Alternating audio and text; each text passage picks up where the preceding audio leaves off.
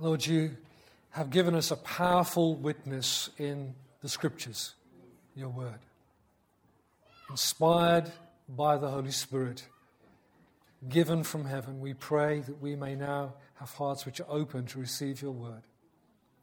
It's like little Rebecca's receiving milk from a bottle there now. We desire the sincere milk of your word that nourishes us and causes us to grow and brings us to maturity.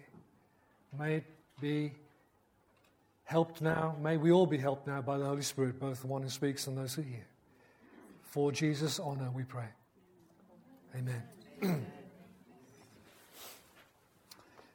Hebrews 11 is a whole chapter devoted to explaining and exampling to us that statement the just shall live by faith. In fact, that's verse 38 of chapter 10. The whole of chapter 11 is explaining to us what that means, what that looks like. And although the, the video talked about heroes of faith, it then talks about the fact that God wants to do those same things for us. The fact is, we don't set these people on pedestals, we set them as examples, we see them as examples. We are to become like these people because this, every one of them gives us some information about what living by faith looks like, sounds like, feels like. The just, the righteous, believers, Christians will live by faith. What does that look like? So we come to the man who is held up in Scripture as the key example of a man who was justified by faith in God and lived by that faith, Abraham. Abraham, the man of faith. He's not the first one mentioned. We've already dealt with Abel and with Enoch with Noah. But this man becomes an example to us because through him the whole family of faith comes into being. Because he receives promises about God is going to have a worldwide family of people, of which Abraham's going to be kind of like the, the patriarch. He's going to be the first one through whom a whole multitude are going to find the same way of life, living by faith. One of the names which is given to us as Christians is this children of Abraham. Sounds strange, it kind of makes it sound like we're all Jews. Well, we are in a way. And there's a great deal of tension in the Middle East between those who claim to the land and the promises and all the rest of it. But the New Testament clearly says that the true children and heirs of Abraham are those who have the same faith as Abraham. John the Baptist told the Jewish people of his day, Do not suppose you can say to yourselves, We have Abraham for our father. I say to you that from these stones God is able to raise up children to Abraham. In Romans 4, Paul argues that the promises to Abraham came to heirs, descendants who were not of natural birth or under the law or circumcised, but have the same faith. They are justified by grace through faith in Jesus. Let me give you that from Galatians 3. This is straight scripture. Even so, Abraham believed God, and it was reckoned to him as righteousness. Let me give you righteousness definition again from the last few weeks. Righteousness is right relationship with God of His making. He puts us into right relationship with Him, which leads to behavior, lifestyle, which is in accordance with, suitable for that relationship. It's not a list of do's and don'ts. It's not legalism. It's how do I live now since I'm now connected to God through Jesus? That's righteousness. Therefore, be sure that it is those who are of faith who are sons of Abraham. The scripture, foreseeing that God would justify the Gentiles, that's everybody who's not Jewish. That's just about most of us in this room. Preach the gospel beforehand to Abraham, saying, All the nations will be blessed in you. So then, those who are of faith are blessed with Abraham the believer. For as many are as of the works of the law are under a curse, it's written, Cursed is everyone who does not abide by all the things written in the book of the law to perform them. Now that no one is justified by the law before God is clear, is evident. For, Scripture says, the righteous man shall live by faith.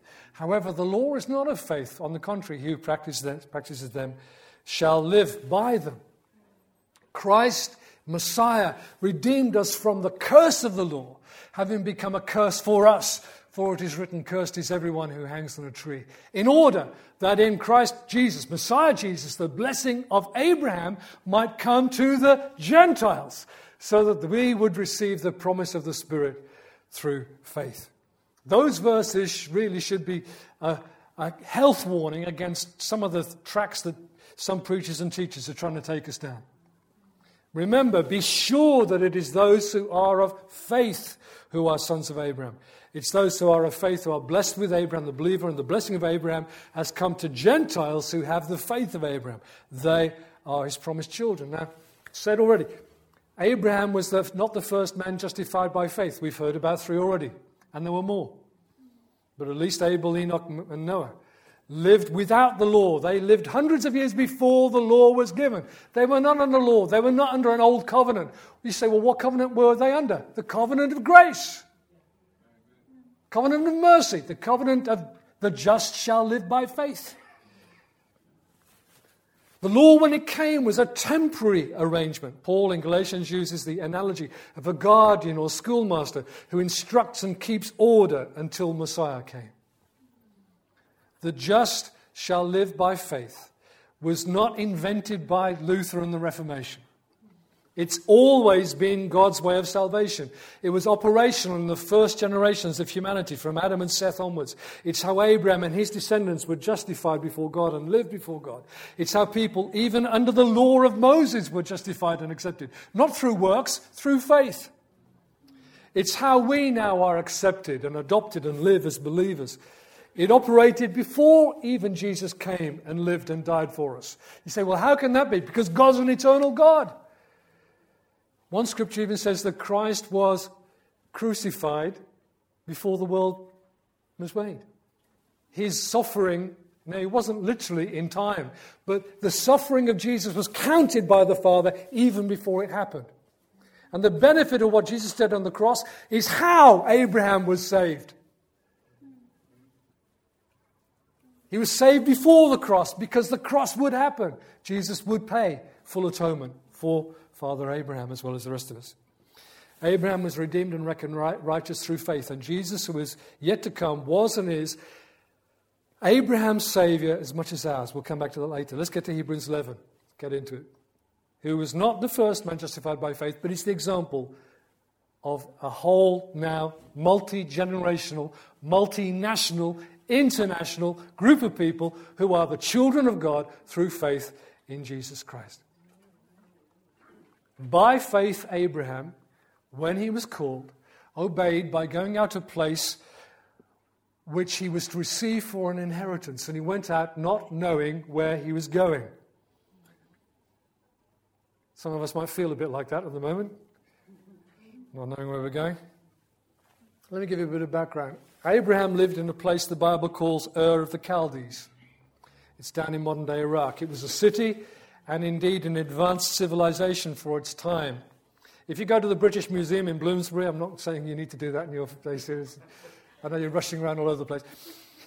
You can go to a room which contains exhibits from the very place and time that Abraham came from.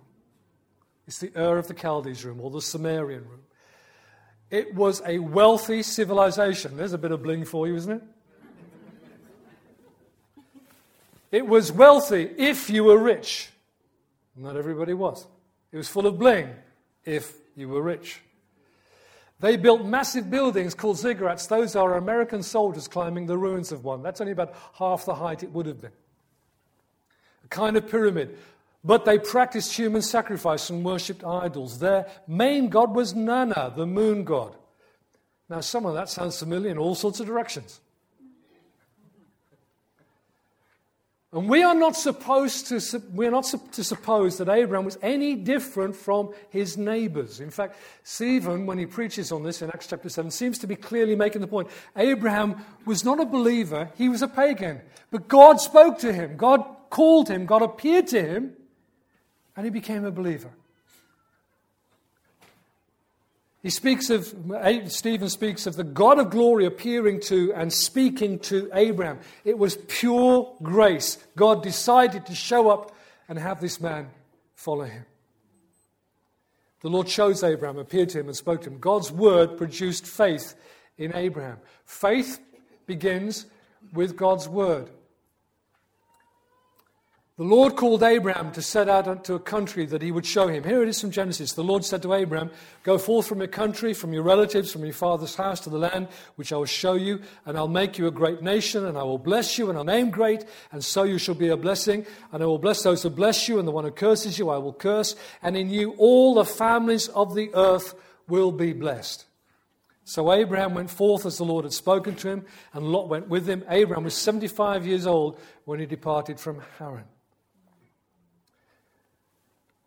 It was the obedience of faith. By faith, when he was called, obeyed. He thought, he didn't think, ah, that's, that's the thought. I'll, I'll, I'll, I'll sit with that for a while. I'll let that rest for a bit and see where that goes to. When he was called, he obeyed. When God spoke to him, faith was formed in Abraham and he obeyed. Now, Abraham was not without fault. He was no alabaster saint with a halo round his head. All right?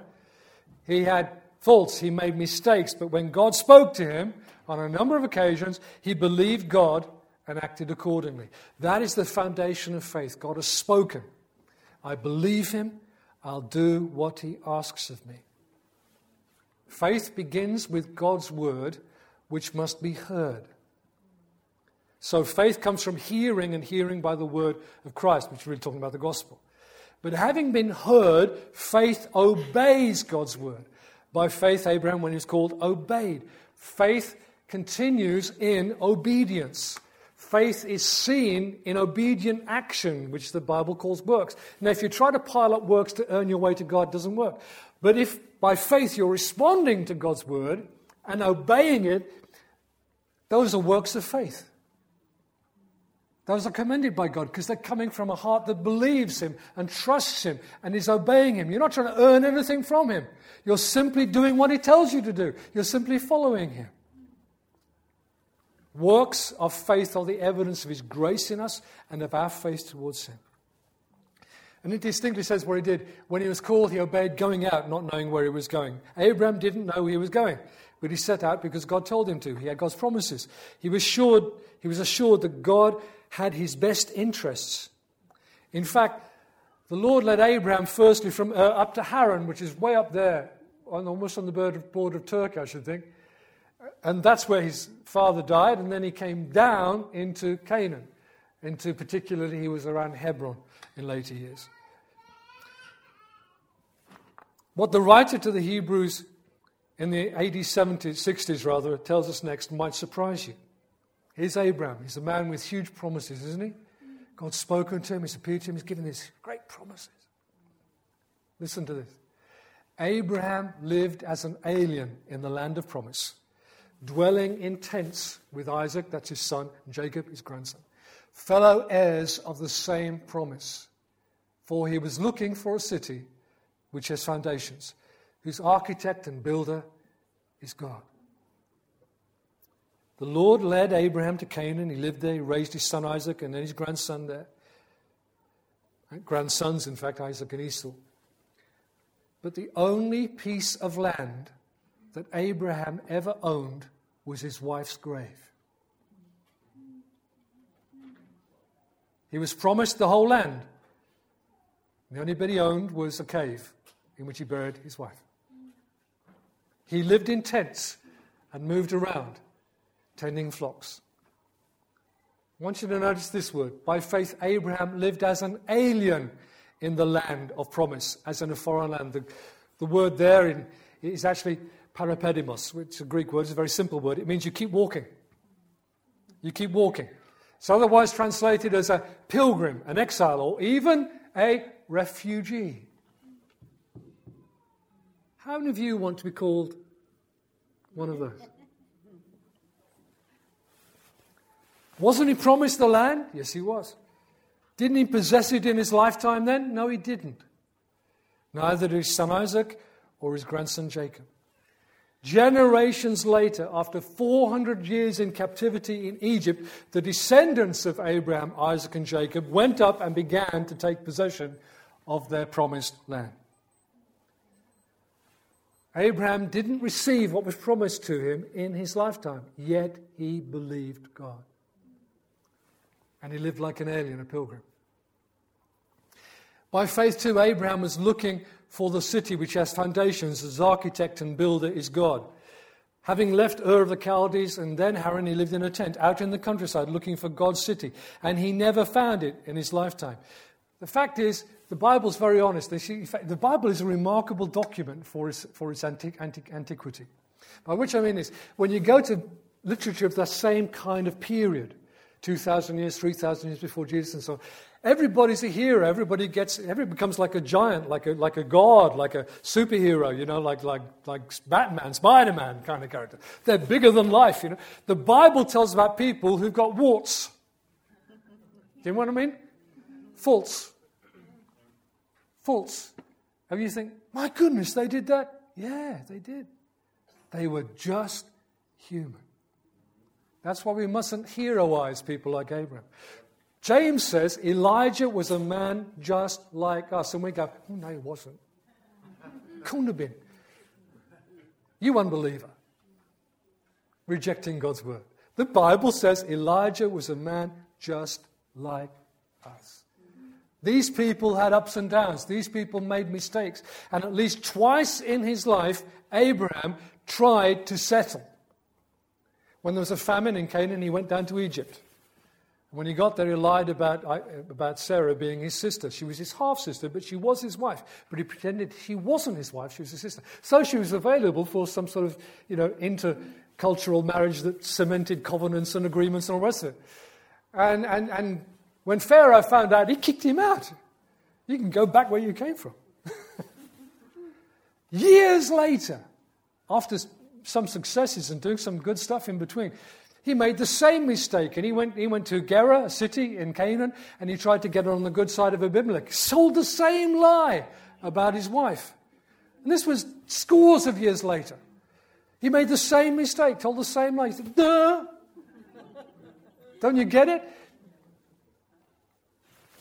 Here's the lesson.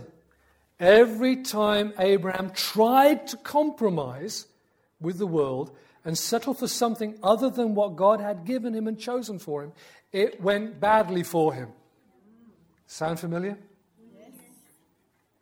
He was blessed and secure when he lived in tents. I won't make jokes about intense living and no, no. He lived before God as an alien, a pilgrim, a refugee. That's where God's grace met him. That's where he knew God's presence and purpose. But sometimes he failed to trust God, chose another way, and he learned by hard experience what was actually best for him. The phrase there is he dwelled by faith. Lesson for us dwelling by faith. On the whole, in his better times, Abraham lived by faith in tents. The place wasn't permanent, it was only a stopping point on a continuing journey. Perhaps, though, in time, he learned to say, Do you know what? I'd rather live on a tent on a hillside with the Lord's hand on me than live in luxury in a sinful city. You see, his nephew Lot made the mistake. Oh, that looks nice down there. He went down there as a herdsman. Before long, he's living in the middle of a city. He's vexed by it, he's bothered by it, but he's living in it. And he made his choice. That's where he went. Please don't understand me. I'm not advocating the return of hermits and monks and nuns. Jesus and himself, and the New Testament writers, though, are consistent in telling us this. We are saved from the world, yet we still live in the world. We are salt and light to the world, but we are not of the world. We are something else. We're something different. When we stop thinking like that, and we start to think, oh, I, just need to get on with everybody, I just need to get on with the world, and I've got, got to make myself acceptable. I, I, I, mustn't be, I mustn't irritate them, I mustn't upset every, anybody, I've, I've, got to, I've got to make them comfortable with me. Do you know what? We're headed for trouble. Because those things are true and unchangeably true. We're safe from the world. And even though we live in the world and we're we are salt and light to the world. We are not of the world. Now I'm going to read on in Hebrews. Mention Sarah, but we're, ladies, we're coming back to Sarah next week because it's Mother's Day. All right? So we'll reserve Sarah until next week. Is that okay? By faith, even Sarah herself received the ability to conceive, even beyond the proper time of life, since she considered him faithful who promised. Therefore, there was born of one man, Abraham, and him as good as dead, because he was an old man, and let's be clear about it, was past it. he was as good as dead. But from him, many descendants, as the stars, and this is the promise of God, remember, as the stars of heaven in number and innumerable as the sands by the seashore were born. That innumerable seed of Abraham is gathered in buildings and no buildings all over the planet today. It's the church of Jesus Christ. All who have come to faith in Jesus. Now, the scripture itself gives us our conclusion and application for today. I don't need to make it up or work on it. It's here. It says this All these died in faith without receiving the promises. But having seen them and having welcomed them from a distance and having confessed that they were strangers and exiles on the earth. For those who say such things make it clear that they are seeking a country of their own. And indeed, if they'd been thinking of that country from which they went out, implying the world or, Cal- or Ur of the Chaldees or Egypt or wherever else, they would have had opportunity to return. But as it is, they desire a better country, that is, a heavenly one. Therefore, God is not ashamed to be called their God, for he has prepared a city for them. That word, parepidemos, again is there. We, they confess themselves to be aliens and strangers, pilgrims. Like Abraham, we too live as aliens in a land of promise. So that the land that really is ours becomes to us like a foreign land because a whole lot's got to change before we, it can be the way it should be. And even if we have the promises of God, and even if, you know, we have prophetic burdens and we're carrying kind of promises and so on, guess what? We might not see them in our lifetime. We just might not. Let, let me break off a minute. We live in a very arrogant generation. There Are, we, the preachers talk like it and the songs come out like it, like all those old folks, they missed it, yeah, but we're the lads. We're going to make it happen. We're going to see it through. Now, they're not sung like that, you know, but, but they're kind of, you know, jolly, jolly, jolly. But there's something in the attitude which I call arrogance. I want to name this this way this morning. Before us, many generations of thorough, godly, believing people have lived and died, believing God, and did not see what they longed to see. They were no less than us. So to criticize them and to dumb them down and all the rest of it, I think, is completely inappropriate. And we may not be the generation. I might not be the generation. I may not be alive when Jesus comes.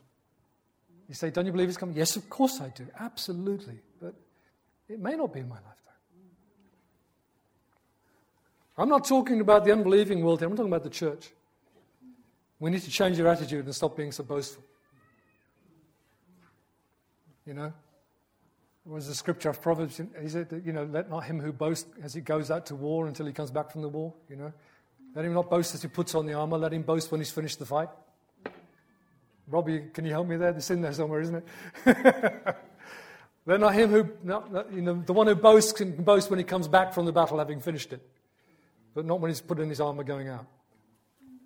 All these died in faith without receiving the promises. They received the promises, but not what was promised. Having seen them and welcomed them from distance, and having confessed that they were strangers and exiles on the earth.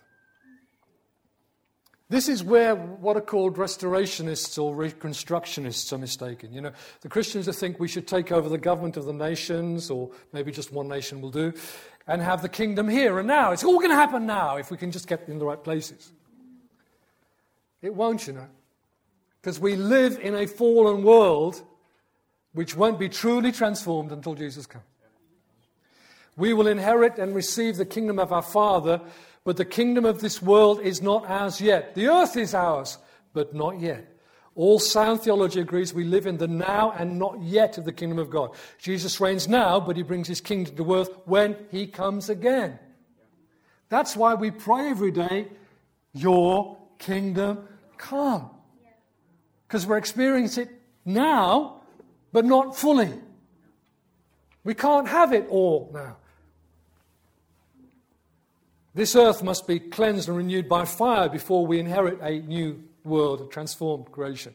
And we ourselves must be resurrected or transformed to be fitted for that new age. So now we live as aliens in a land of promise, as if in a foreign land. You know, I've, I've been following the, the rugby this, uh, this season. Um, still prefer the Northern game to Union, but anyway. They were singing, whenever you get the Welsh together at a rugby event, they always sing this hymn Guide me, O thou great Jehovah, pilgrim through this barren land. That should be through this barren land. Though I am weak, but thou art mighty. Hold me with thy powerful hand. It's a great rolling Welsh hymn. You know? and the best English can come up with is, uh, is swing low. At, at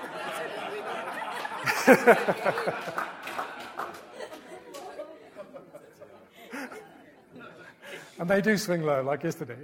Um, I, I, don't know whether to be Welsh or English when I'm watching matchup anyway. It's a good prayer, isn't it? It was written by someone who understood some Bible truth. We are pilgrims. We are strangers in a foreign land, even though this is our land. It's the Lord's and it should be ours with Him, but not yet. So we live in anticipation of something still to be carrying ourselves with dignity as the children of God who are heirs of the world. Peter wrote about it. I'll just read it to you. 1 Peter 1, verse 1. Peter, an apostle of Jesus Christ, to those who reside as aliens scattered throughout Pontus, Galatia, Cappadocia, Asia, and Bithynia, who are chosen according to the foreknowledge of God the Father by the sanctifying work of the Holy Spirit to obey Jesus Christ and be sprinkled with his blood. I'd like to preach these, but I can't. May grace and peace be yours in fullest measure. And then further down in chapter 2. You are a chosen race, a royal priesthood, a holy nation, a people for God's own possession, so that you may proclaim the excellencies of Him who has called you out of darkness into His marvelous light. For you once were not a people, but now you are the people of God. You hadn't received mercy, but now you have received mercy. Next verse, straight on, says, Therefore, beloved, I urge you, as, here's the words again, aliens and strangers as pilgrims, refugees, to abstain from fleshly lusts that wage war against the soul, and keep your behavior excellent amongst the Gentiles, so that in the thing in which they slander you as evildoers, they may, because of your good deeds, as they observe them, glorify God in the day of visitation. In other words, on the day of judgment, they'll say, my, oh my, my, my, they, they were right, and they showed me they were right, and they lived the way that you said. We confess that we are strangers and exiles on earth. These people saw the promise and confessed before God, I am a stranger and a pilgrim. You find the language in the book of Psalms. Now, to confess something like that takes some thought and conviction, and then a decision, and then the confession. You say it out loud, you say that it's true, and then a lifestyle. Are you this morning, my friends, convinced that living by faith in Jesus means living as a stranger and pilgrim in regards to this present world? There's an old expression in English, you know, that young man needs to make his way in the world. Are you making your way in the world, son? Should be A up at the engine. You know? In other words, are you building a career? Are you getting on? You know, are you gathering wealth? Are you gaining a reputation? You know, are you moving up the, the ladder? My friends, do you know what? We're not called to make our way in the world. We're called by the help of the Holy Spirit, God with us, to make our way through the world to a better destination, to a greater goal. We're en route, we're on a journey. This is not it. It gets a whole heap better. We must navigate many traps, many distractions. We must overcome many obstacles to our faith and obedience to Jesus. We're living as God's people in a world, here's the phrase, that wars against our soul. We're having a conversation, some of us this week. I, have I've stopped that, I've cut that out. You know, not, not obviously, obviously wicked, wicked, wicked stuff, but you know, I just can't be doing that stuff anymore. Do you know why? Because you find it pulls, it tugs, it wars against your soul. When you recognize that, you make a good decision. I'm not doing that. Out with that. Whatever it is. We live for what we cannot lose, even in death. You know, when someone is desperately ill, they'll give all they possess to be well again. They'd give it all away if they could just be better. But we live for what we cannot lose. It cannot be taken away from us. To quote Jesus and Peter and others, it's laid up in heaven for us. It's where moth can't corrupt, can't eat it, and rust can't destroy it, and no one can steal it. It's incorruptible. It's more precious than gold. It's our future destiny as the children of God with our heavenly Father in a whole new creation. Like Abraham, we are not settlers. We are pilgrims. We're looking for a city, a society, a community that only the Lord can build. And twice Abraham missed it and thought, this will do. No, it wouldn't. It's not the kingdom of this world, it's the kingdom of God. Jesus said, I will build my church, my great society, my great community, the place where He's king. And it's happening, and the kingdom of Jesus is growing. I know they'll tell you stats that by such and such year the whole world will have turned to another religion, but do you know what? Jesus has said this I will build my church. His kingdom is growing, his church is growing, but you know what? It's not perfect yet. I'm not trying to criticize the church, but you know, I'm, I'm not, it doesn't take much to say it's not perfect. Why isn't it perfect? Because we're not perfect. We've still got growing up to do. We've still got to come to maturity. But we are communities of light in dark places. Even in this dark world, we are light to the world. We read Isaiah 60 last week, one of my favorite scriptures, or was it the week before? But the day will come, the dawn, it's called in Scripture, when we, the city of God, will live in a renewed creation, and the light of the Lord Himself will fill us and shine from us, and we'll be a city of the light of God in a world full of the light of God. By the way, New Jerusalem's an, an analogy, it's an illustration, it's a prophetic picture. It's talking about us, the bride of Christ. This, hot, this, this incredible community of God, filled with His presence, filled with His light. You know, there's no moon or stars or sun needed in the new creation. God Himself fills the place with His light. Like Abraham, we filled with the promises of God. But we do not now have all that is promised to us. Full inheritance is just not possible in our continuing condition and in this fallen world. Paul in Romans even describes creation as groaning like a, like a woman in labor, waiting for the glorious revealing of the sons of God. Creation's groaning, waiting for that day. So we live by faith in God through Jesus as aliens and pilgrims on a journey, looking for the day, looking for the city, looking for it all finally to come together under one head, one Lord, Jesus Himself. That is what Hebrews 11 teaches us as another part of what it means for us to live by faith. It's all about Jesus. I'll say it again in coming weeks, maybe three, four weeks' time. Abraham foresaw the coming of Messiah. He'd probably received the promise handed on through the generations from Adam and Seth and so on about the seed of the woman. The seed of the woman would be born of a woman, and he would de- defeat the devil, crush his head, and he would undo the curse of the fall of man. But when Stephen affirmed to the Jerusalem council, the God of glory appeared to our father Abraham when he was in Mesopotamia, the Chaldees, Samaria, before he dwelt in Haran, Who or what do you think Abraham saw? Well, according to John 1 18, he saw the Son of God. He saw the face of the Son of God. The Son has always been the image and revealer of the Father. Abraham saw the Lord Jesus before his incarnation as the messenger of Yahweh, and he spoke to him. Later on, Abraham prophesied when he took his son Isaac as an offering to the Lord because the Lord had commanded him. We'll come to that in a few weeks' time. Here's to sum up what Jesus said about Abraham Your father Abraham rejoiced to see my day, and he saw it and was glad. So the Jews said to him, You're not yet 50 years old, and you've seen Abraham. Jesus said, Truly, truly, I say to you, before Abraham was born, I am. We worship Jesus, who is the Lamb of God and God the I am, Yahweh. And if we follow Jesus in this world, we cannot truly belong to this world. We're traveling through. When I was a little kid, my mum would be doing the ironing, and in those days, it shows how old I am.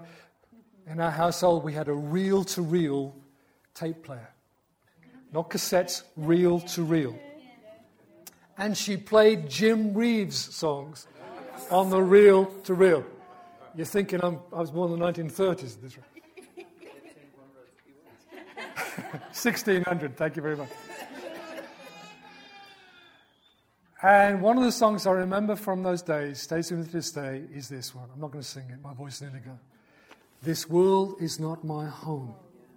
I'm just traveling through. My treasure is laid up somewhere beyond the blue. Oh, how sweet, how trite. No, it's true. And when life gets really tough, you want to start believing that. Your real treasure isn't here. If you're living for what you can lose, you just might lose it. We need to live for what we can never lose because it's laid up with Jesus. We keep walking with the Lord. We can't afford to compromise, to get cozy with an unbelieving world. It will all be ours. The humble, the Gentile, will inherit the earth in the kingdom of our Father, but not yet, not in this fallen and corrupted condition. We're following Jesus, but I mind you, need, do I need to remind you that as we do so, the world won't be happy about it. It seems to me that our society is increasingly opposed to those who seriously want to live for Jesus and love Him and obey Him. To which my response is, Amen. So be it. We rejoice if we're mistreated for His name's sake. It's all about Jesus. Nothing else really matters. We sing these songs. Our songs are much better than where we're at sometimes. It will all pass away, but he will remain.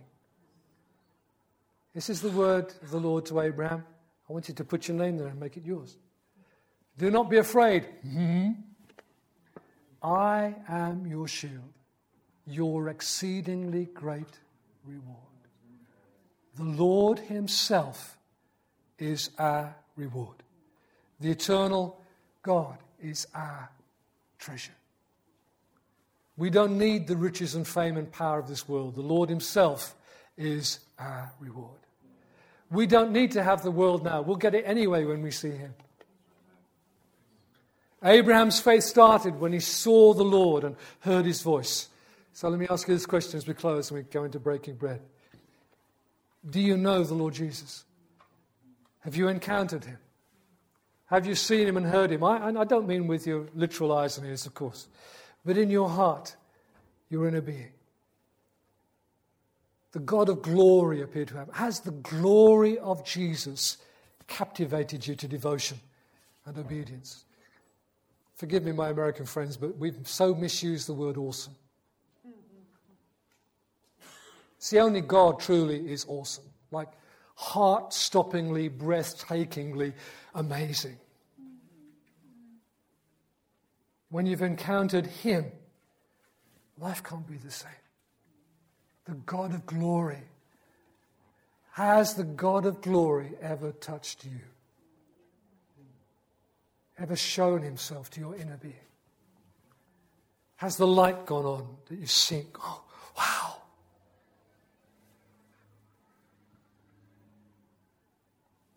That's what captures your heart to obedience, having encountered him. See, otherwise, you kind of, the preachers whip you up and you whip yourself and then you're trying to do the right thing. And it's all about duty and it's all about legalism, really. But when, you've, when he's captured your heart, you'll want to do what he says. You'll want to walk with him. You'll want to obey him. Has his glory captured you? Do you read the scriptures to find out more about him? Do you speak to him in prayer? Because, friends, there is really only one way worth living. It's believing in and following Jesus, living by faith